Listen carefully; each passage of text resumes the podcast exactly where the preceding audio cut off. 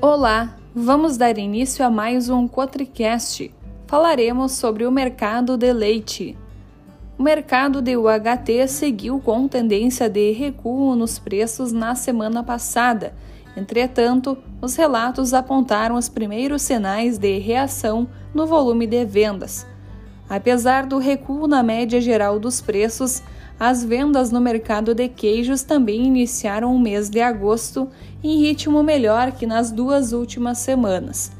Para o mercado spot, também teve recuo nos valores, devido à redução nos valores de venda dos derivados lácteos nas últimas semanas.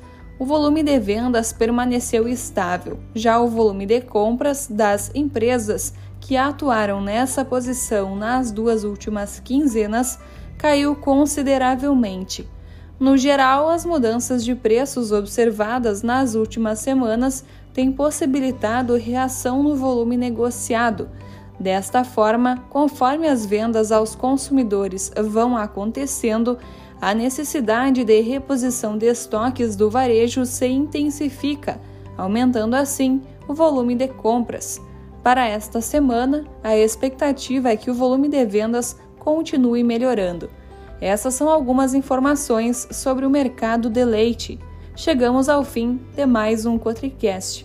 Na próxima semana voltaremos com mais informações.